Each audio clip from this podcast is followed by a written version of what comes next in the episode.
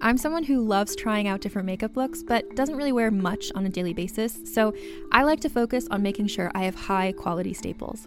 And whether you like a fresh face, full glam, or somewhere in between, you've probably seen Thrive Causemetics Viral Tubing Mascara. I've certainly seen it everywhere. You know, the one in the turquoise tube? So, that mascara, along with all of Thrive Causemetics' beauty products, are certified 100% vegan and cruelty free, which I look for in makeup, and they've got excellent quality to match.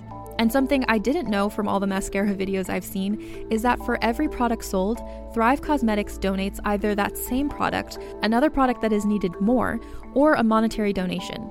They've worked with over 500 nonprofits to help with a wide range of causes like supporting cancer survivors, people experiencing homelessness, education access, and so much more. Knowing that makes me feel even better about using their products. And I do enjoy using them. Like I said, I like having high quality staples, and so my favorites are products that are multi purpose, like the Brilliant Eye Brightener. It comes in a bunch of colors, and I like using them as eyeliner, eyeshadow, and even highlighter. Thrive Causemetics is luxury beauty that gives back. Right now, you can get an exclusive 20% off your first order at thrivecausemetics.com slash thrive. That's Thrive Causemetics, C-A-U-S-E-M-E-T-I-C-S dot com slash thrive for 20% off your first order. Contained herein are the heresies of Radolf Burntwine, erstwhile monk turned traveling medical investigator. Join me as I uncover the blasphemous truth of a plague ridden world that ours is not a loving God, and we are not its favored children. The Heresies of Radolf Buntwine, coming January 2nd, wherever podcasts are available.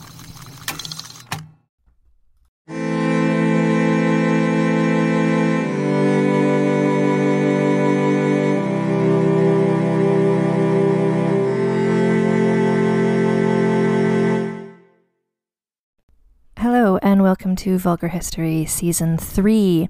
My name is Ann Foster, and this is a feminist women's history comedy podcast.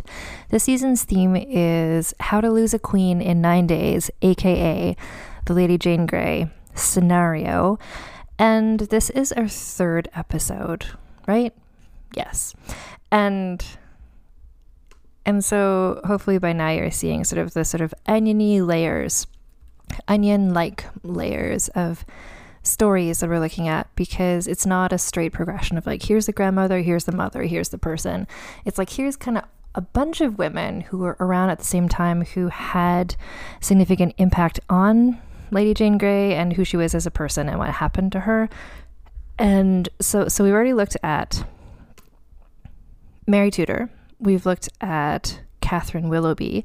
And when we were talking about Catherine Willoughby, we mentioned that she was really good friends with Catherine Parr, aka best known as Henry VIII's sixth and final wife. And actually, they were part of a girl squad.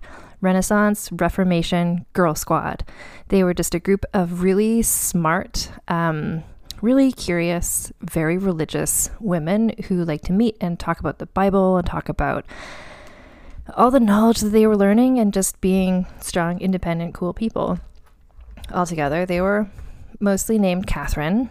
There was a couple of people also named Anne in the group because at this point, the name Anne just kind of means woman.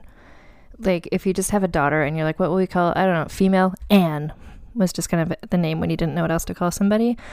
But the other member of this girl squad was Frances Brandon, aka Lady Jane Grey's mom, aka Catherine Willoughby's sort of sister slash stepmother. But so we're looking at Catherine Parr today because she, in fact, for a time, uh, Lady Jane Grey was living with her, and she had a substantial effect on Lady Jane Grey's life um, because Lady Jane Grey grew up with this really cool. If you think of like, like in Sleeping Beauty, there's the three the animated film, there's the three sort of fairy godmothers who are also cute and they all have the little primary colored dresses on. I picture the Renaissance Reformation Girl Squad being kind of like that, just this super cool group of like aunties who are just like super smart, really cool, and they just sort of helped make Lady Jane Grey into the person who she briefly was. So, Catherine Parr, also, I want to sort of emancipate her from the narrative of she was Henry VIII's sixth wife because as much as I love the musical Six, and I adore the musical Six, I got to see it perform live before pandemic shut down the arts industry. So good. So fun. It's a really fresh take. My one quibble, and in general, I just want to let you all know that I'm not a stickler for historical accuracy to the point that it will stop me from enjoying things. I enjoy anything that's inspired by history in general. The trashier, the better, personally. And six, the musical. So each of the wives in the musical sort of presents their their situation, and the the the creators of the show had a challenge ahead of them to have different genres of music for each wife, and also to, for each of them to have a different story of what happened between them and Henry. And the story that they gave to Catherine Parr is that she was her true love was Thomas Seymour, but she had to go be with Henry, but she loved Thomas Seymour. And I was just kind of like, is this the narrative we're doing? Because in fact, Thomas Seymour was a worse husband to her than Henry VIII because Twist, Catherine Parr, had such an interesting and action packed life and such poor luck with husbands that actually she was married, I want to say four times, maybe just three times we're going to read through the story and we'll all learn together. But like Henry VIII wasn't her only husband, and he was not even her worst husband. He was not even the most interesting thing or the most tragic thing to happen to her. But like, I hope when you when we reach the end of the story, you'll understand why. When I saw how Six the Musical presented kind of the love story of Catherine Parr and Thomas Seymour, I was just like, and pass. So She's a very cool person, and I'm actually really excited to talk about her, not as the sixth in some sort of season of podcast about like just the six wives themselves, because outside of that context, there's a lot to talk about her. That was just a very small part of her life story, and that's part of what is so interesting about it all. So let's dig into it. So, Catherine Parr was born in 1512, the daughter, the oldest child of a wealthy aristocratic family. Her father was named Thomas, and her father was a was a good friend of Henry VIII. So at the time that Catherine was born, Henry VIII was already king. Um, he was about 20 years old when she was born, so he would continue to be about 20 years older than her. So her mother was named Maud, and Maud was a lady in waiting to the queen, who was at this point still Catherine of Aragon. And in fact, just to make the generational divide all the creepier, Catherine Parr was named in honor of Catherine of Aragon. That's why there's so many Catherines around at this time. Everybody was named after the queen. Catherine of Aragon was her godmother. Little did anybody know that this little baby, 20 years later, was going to be marrying the king. Just a little there's there's always going to be some sort of weird generational thing in all these stories. That's a little little theme this season, I guess.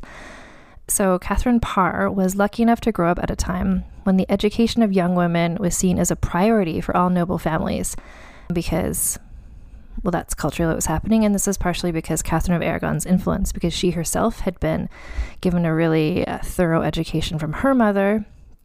And so she just thought that all girls should be uh, well educated. And so everybody was, because that's what she was a queen and that's what she was modeling for everybody. So, Catherine Parr was a keen student. She learned to speak three languages other than English. She could also speak French, Latin, and Italian. And throughout her whole life, she kept being a, she was a lifelong learner. She eagerly learned new languages, um, new information. She really, she's a very intellectual, intellectually curious sort of person. So when she was 17 years old, which was just around when Henry was in the midst of trying to extricate himself from his marriage to Catherine of Aragon so he could marry Anne Boleyn. The 17 year old Catherine was married to Sir Edward Burgh, and that's spelled B U R G H, and I feel like it's pronounced Burr because that's how Lady Catherine de Bourgh is said in Pride and Prejudice. So Edward Burgh was slightly older than her, likely in his mid 20s, and their marriage was of the usual arranged variety that would have been mutually beneficial for both families uh, nothing unusual here. He was known to be in poor health at the time of the marriage, and he actually died Four years later, the couple had no children. So I was right. She does have four husbands. He's the first. So they had no children. So she was a widow, aged 21. And then one year later, when she was 22, and just, well, the Rosencrantz and Guildenstern of it all, the parallel story that's going on is that Henry was by now married to Anne Boleyn. Uh, Catherine Parr was married again in another arranged marriage. Her second husband was named John Neville, and he was at least twice her age. So she's 22, so he's at least 44, maybe older. He was also a baron, so marrying him elevated her in rank as she became the mistress of his estate and also stepmother to his two children, whose names were John and Margaret. So this was during Henry's Anne Boleyn years, which, again, to like vaguely recap a thing that I sort of know but didn't specifically research, we're in the Reformed religion era. Um, Henry has broken with the Pope, etc. But the religion that he liked was really similar to being Catholic, except for no Pope, mostly. Catherine and Neville were both Catholic, which was not, which was a dangerous thing to be because Henry had changed the religion. Neville was accused of being involved in the Pilgrimage of Grace, which I talked about last time. It was this rebellion led by the Catholics against the king. A bunch of people were arrested because they they were just revolting against the king for various reasons. We'll get into in much more detail later in a, a subsequent episode of this podcast when I have more time to research it. Anyway, Neville was potentially involved with this, and so he was arrested in October 1536. Three months later, so he he was arrested, like taken to jail, presumably, leaving his young young wife back in the castle with her stepchildren, who she'd barely just met, alone for three months. And then after three months, he didn't come home. But what happened was Catherine and his children, her stepchildren, were taken hostage. So suddenly we're in sort of like a panic room, Renaissance era situation. So, with the help of Catherine's brother William, Neville was freed without charge um, and returned home, where he convinced the rebels to free his family, which is like impressive that he, using words, was able to stop his family being held hostage. So, Catherine at this point was 24 years old, left alone to manage an estate and support her staff and stepchildren through this extremely traumatic situation. So, you can already, see, and she was fine. Like, she was up to the challenge. So, you can already see that she's strong and capable, um, even at a young age. So, although her husband Neville was found innocent of his charges, his association with the rebels tainted him and her for the rest of his life, just sort of by association. He was apparently blackmailed, like literally blackmailed for several years by Henry VIII's right hand man, Thomas Cromwell. So, meanwhile, like Henry VIII is just like having wives, not having wives, babies being born, whatever. By this point, when the whole Anne of Cleves situation wrapped up, in the sense of that marriage, was everyone's like, let's pretend that never happened. Uh, the family was able to return to as close to normal as they could because the Anne of Cleves situation wrapped up with Cromwell being killed.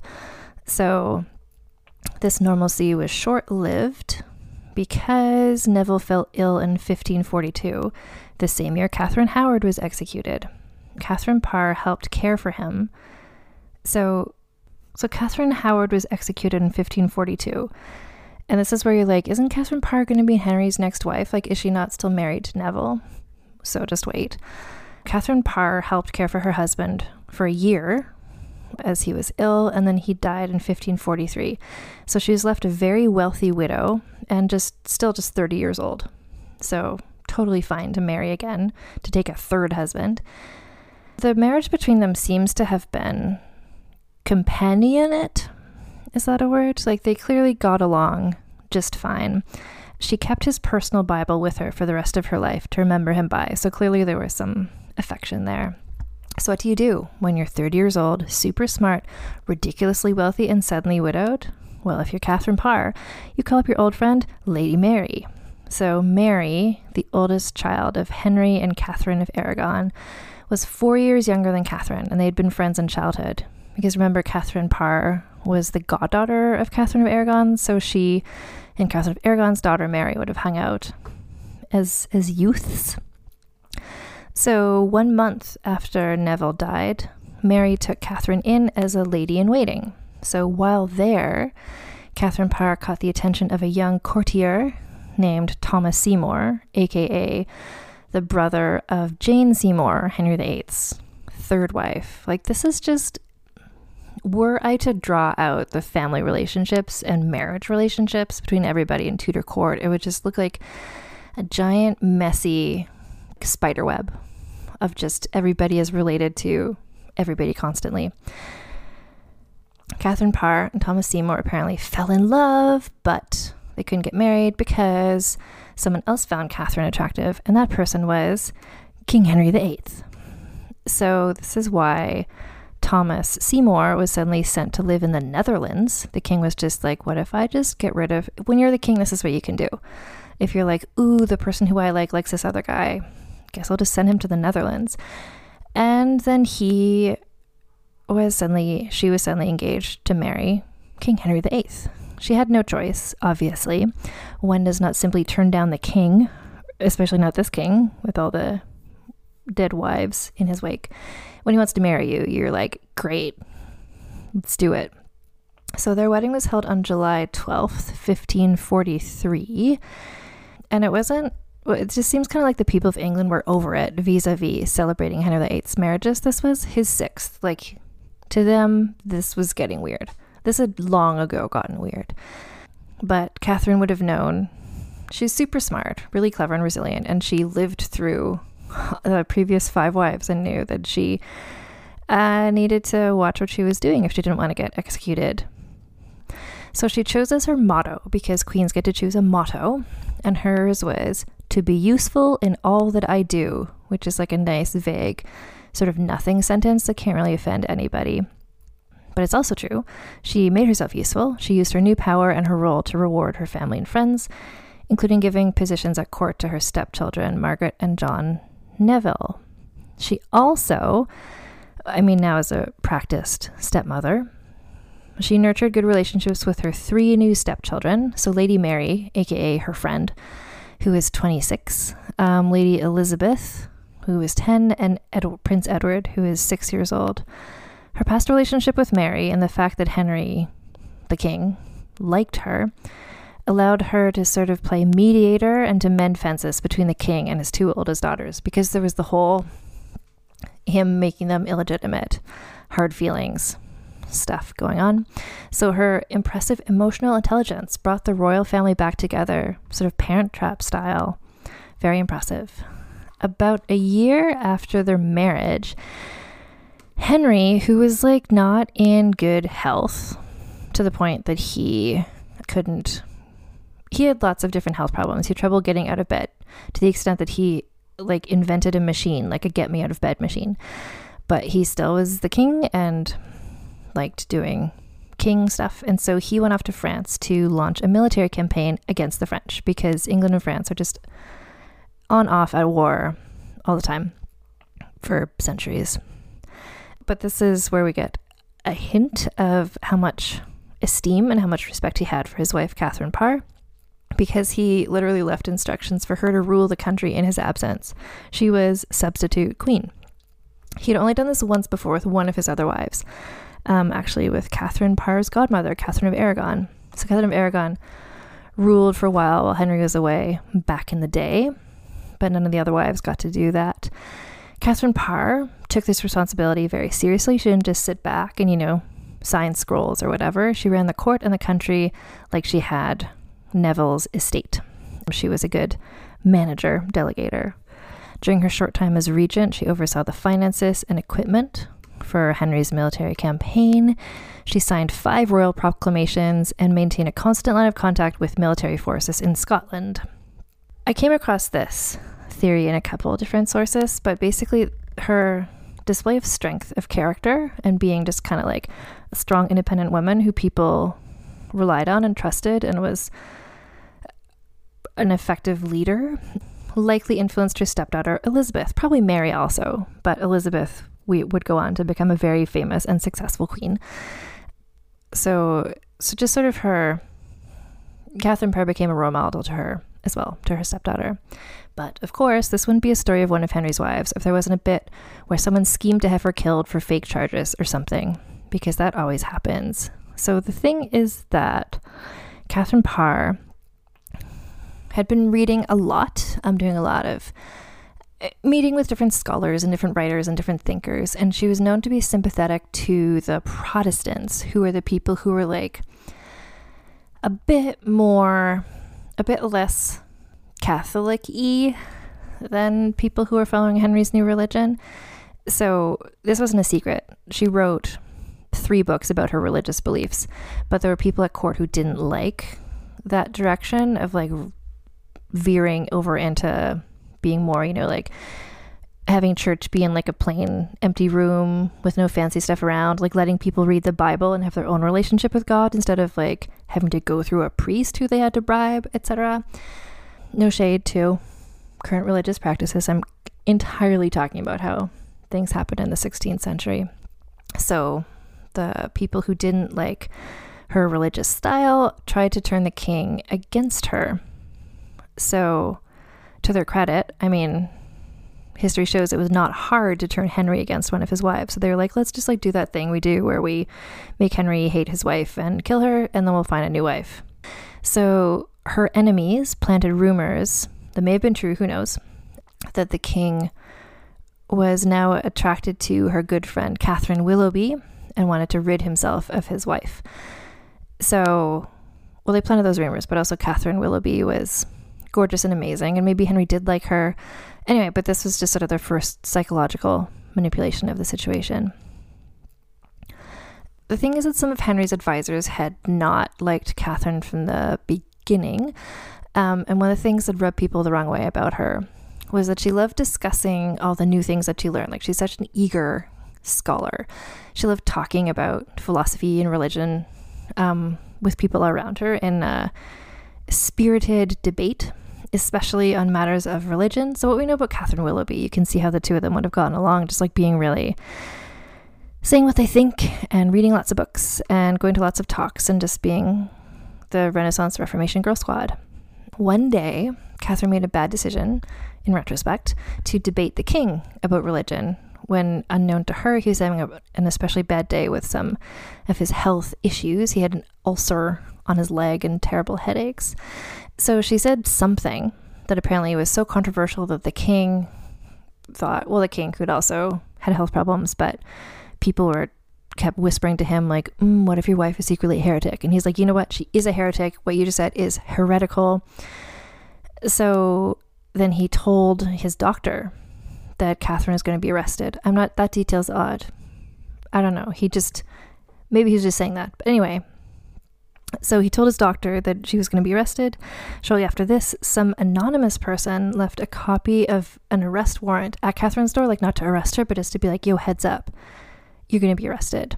So, knowing what had happened to her predecessors, Anne Boleyn and Catherine Howard, in the sense of uh, Henry arrested them and then they ended up being executed, Catherine came up with a brilliant plan. We're going to remember this when we get to scoring her for scheminess. So she went to the king's room. Luckily enough, it had not been locked to her, as it had been when his previous wives were under arrest. He he set up sort of like the worst trap in the world. Like if there had been wires, he would have been wearing a wire, like super obviously. So he was like struck up a religious conversation where he clearly contradicted what she had said before. She played off this perfectly, agreeing with everything he said and going further, claiming women are subservient to men and men are smarter than women, and he was so much smarter than anybody, and she was so lucky to be married to him, etc., etc. Henry was like, No, no, you're lying to me. But the best part is that Catherine was like, Oh, are you talking about that thing I said before where you were like, You're a heretic? I only said that previous stuff to distract you from your ulcer on your leg because I knew you were in pain. I didn't mean any of it. I was just trying to distract you with my religious talk. And Henry said, and this is a direct quote, then Kate, we are friends again. So, just to recap, she was going to be arrested by Henry VIII, probably executed, and managed to talk her way out of it. This is like next level amazing charisma, intelligence. Amazing. So, but then it gets better. Henry was like, okay, I'm not mad at you anymore. I want to arrest you. But he forgot to tell his council that she was no longer under arrest. So the next day, 40 guards, 40 guards, showed up to arrest her while she was out just like strolling the gardens with Henry. Henry basically beat them up, called them names, humiliated them. Um, Catherine was not just spared arrest and possible execution, but her husband Henry declared his love for her in a violent and public manner that made it clear what his true feelings were to everybody. For all of her trouble, you know, sorry for the almost arresting you thing, he gave her lots of jewels, basically daring anyone to try and turn him against her ever again. He was super loyal to her now, and all of his advisors were just like, message received. A year after all this drama, the king's health took a turn for the worse. He'd been sick for ages for various reasons, and then he passed away on January 28th, 1547. So she was now known as the Dowager Queen, um, and the new king was her stepson, Edward, who became Edward VI. So similar to when Neville had died, Catherine was left single and sort of this weird mix of like really rich and powerful, but also entirely powerless because of the patriarchal society in which she lived. In his will, the king had left instructions that Catherine should always be treated as a queen of England, as though he were still alive, and left her a generous annual allowance. But she had no, it's not like when he was out of town and she got to be in charge, she had no actual power to rule, and her stepson Edward was supported by an entirely male council of advisors. She was also left guardian of her stepdaughter Elizabeth, who is then 14 years old. And do you remember Thomas Seymour, her old boyfriend? So Catherine remembered Thomas Seymour and she reunited with him almost immediately after the king's death. At this point, Thomas was back from the Netherlands, and he was also one of King Edward's advisors, so it wasn't hard to find him. He was right there. And then, four months after Henry died, Catherine married him, which was not which was quite a scandalous sort of thing to do. People didn't marry that quickly in general, but especially like queens didn't do that. So, knowing that this wouldn't look good or meet the approval of basically anyone, they kept their marriage a secret for as long as they could, in this case, several months. Secret marriages are a trend we're going to see several times in this podcast season, and they never turn out well. Sure enough, it caused a scandal when people found out about the marriage, the king, the boy king, Edward, her stepson, and her friend slash stepdaughter, Lady Mary, wildly disapproved because this just really seemed like a show of disrespect for their dead father. But Catherine Parr was still the legal guardian of teenage Elizabeth, and so in 1548 she invited Elizabeth, as well as her cousin, Lady Jane Grey, to live with her and Thomas in their new home. So remember, part of the Renaissance Girl Squad was Frances Brandon, the daughter of Mary Tudor, the stepdaughter, but the same age as Catherine Willoughby. So Catherine Parr would have known Lady Jane Grey from before anyway. And then also Thomas had a scheme that he wanted uh, Lady Jane Grey to marry the king, Edward. So various reasons, Lady Jane Grey went to live with them. And Catherine's home became known as an important place for young women to learn and discuss and debate so, even more so, making her a role model for both Elizabeth and Jane Grey. Um, this is where, so there, there's like salons, you know, like the, the, great thinkers of the day came and gave lectures and stuff. So it was really uh, a place that really fostered in Elizabeth and Jane, both of whom were really bookish, studious sorts of people. It really helped them with their own intellectual curiosity and figuring out their own thoughts about religion, etc., and just seeing a woman being cool. But the home was also not the greatest place for young teenage girls because Catherine's husband Thomas took a inappropriate interest in Elizabeth. So apparently he'd already wanted to marry her before he'd gone back together with Catherine because marrying the king's daughter would bring him lots of power and he was just a guy who just wanted power. At around the same time that Thomas's interest in Elizabeth got kind of weird and gross, Catherine became pregnant for the first time. So she's on her fourth husband, first pregnancy. And while she was pregnant, she caught her husband in an embrace with Elizabeth. This part is really weird and quite distressing. So, like, content warning. So, according to the testimony of other people who lived in the house, uh, so basically Thomas just like kept trying to accost Elizabeth. He would like go into her room while she was in her pajamas, which in oldie times was just like a giant shapeless nightgown, so practically naked. Um, it was inappropriate. He would like tickle her in bed, and it's all just like grooming, awful grossness. And then Catherine may or may not have been okay with this. She might have been pretending she was okay with this, but apparently, whatever was going on in this horrible, gross situation, Elizabeth only stayed with her for four months.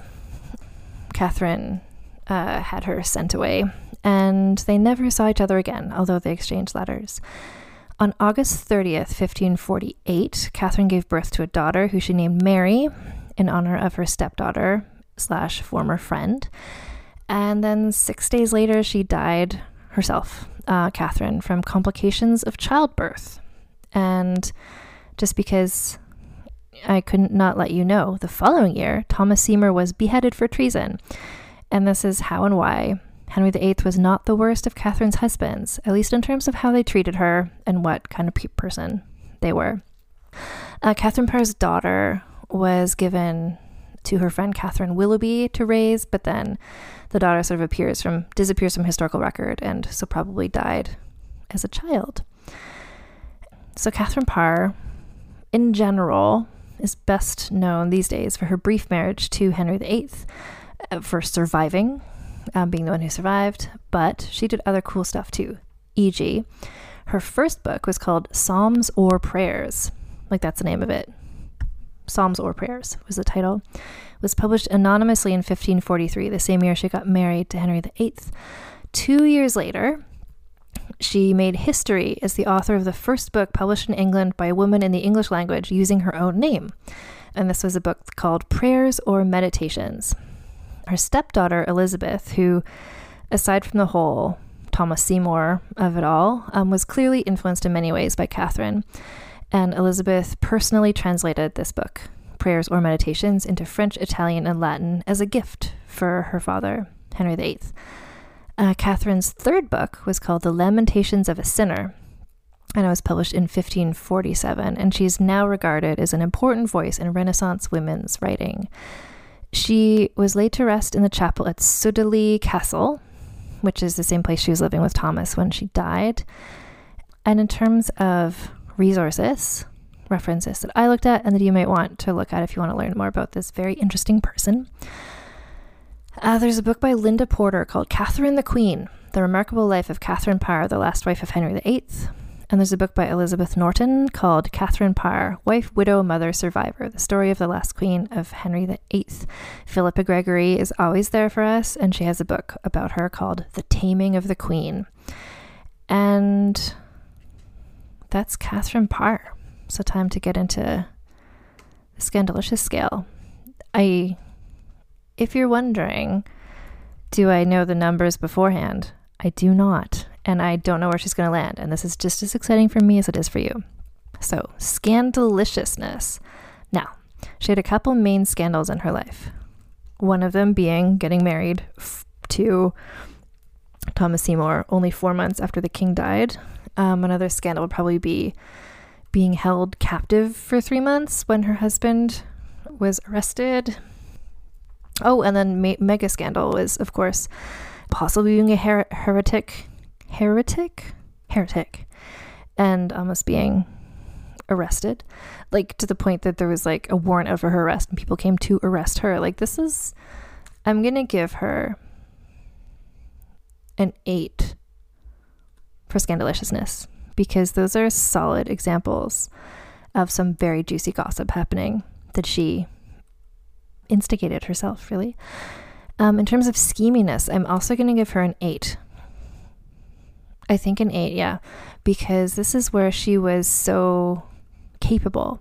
So it's not like her ske- the scheminess just of like being able to talk herself out of Henry not arresting her is like that in and of itself is astonishing, amazing. Um, but also just the way that she was able to run a household, like the fact that she was able to be queen while he was out of town, like her strategies, aka schemes, I think were This was a strength of hers as well.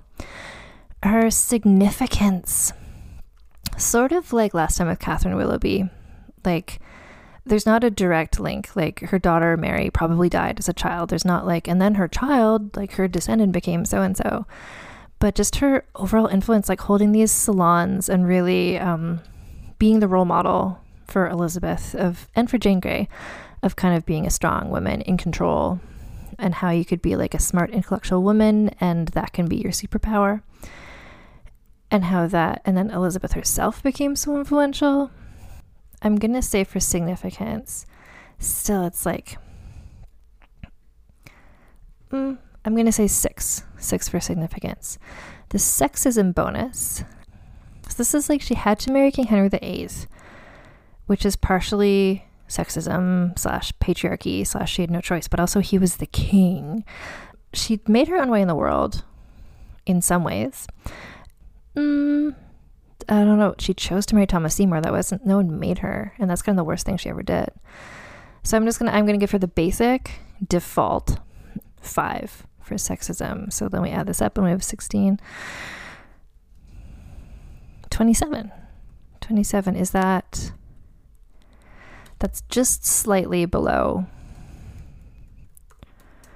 I know you don't have this list of names in front of you, but last time we did Catherine Willoughby got a 25 earlier in the season. Mary Tudor got a 27.5, and Catherine is there with a 27. So that's the same as Isabella of Castile, Frances Howard. It's just, yeah, to really reach the top of the scale, you need to have that combination of scandaliciousness, but you also need the significance.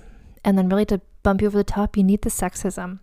It's really about all four. Like, she had strong marks in two of the four categories, but it's just that fourth one.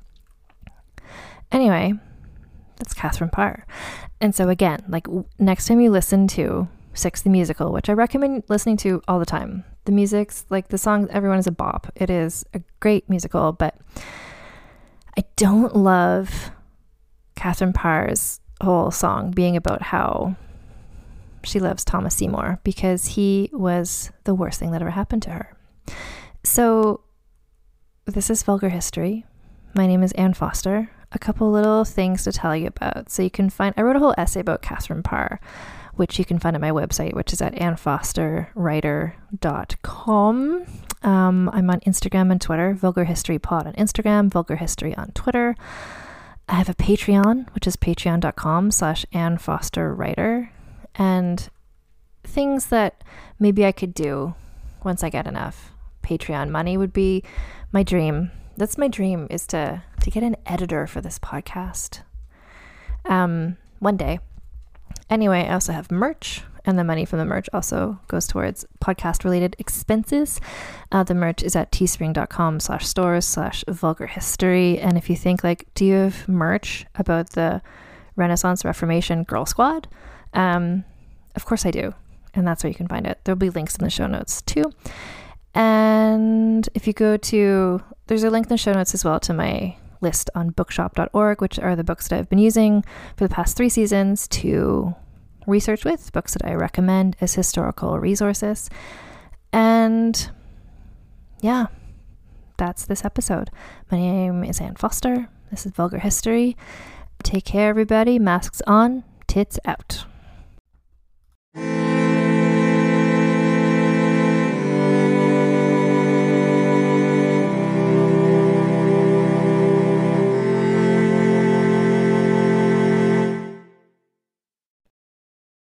Hey there, this is Justin Bartha. I made a funny new podcast, King of the Egg Cream. It has the greatest cast in the history of podcasts with actors like Lewis Black. I'm torn by my feelings for two women. Bobby Cannavale. You can eat it, or if someone hits you, you can put it on your cut. Melanie Lynskey. I wonder what these marvelous things are that look just like boiled chicken feet. Jason Ritter. I can break things and pick locks and kill people. Michael Stuhlbarg. The whole point is to inspire people that they should make themselves better. Ari Graynor. No, don't whet its appetite. What are you, an idiot? Me, Justin Bartha. That's not just any egg cream, that's a Lemke's special. And all narrated by the hilarious Richard Kind. This is the story of Harry Dalowitz and how he rose from nothing to become New York's King of the Egg Cream. So if you like funny true stories, come listen to King of the Egg Cream, available wherever you get your podcasts.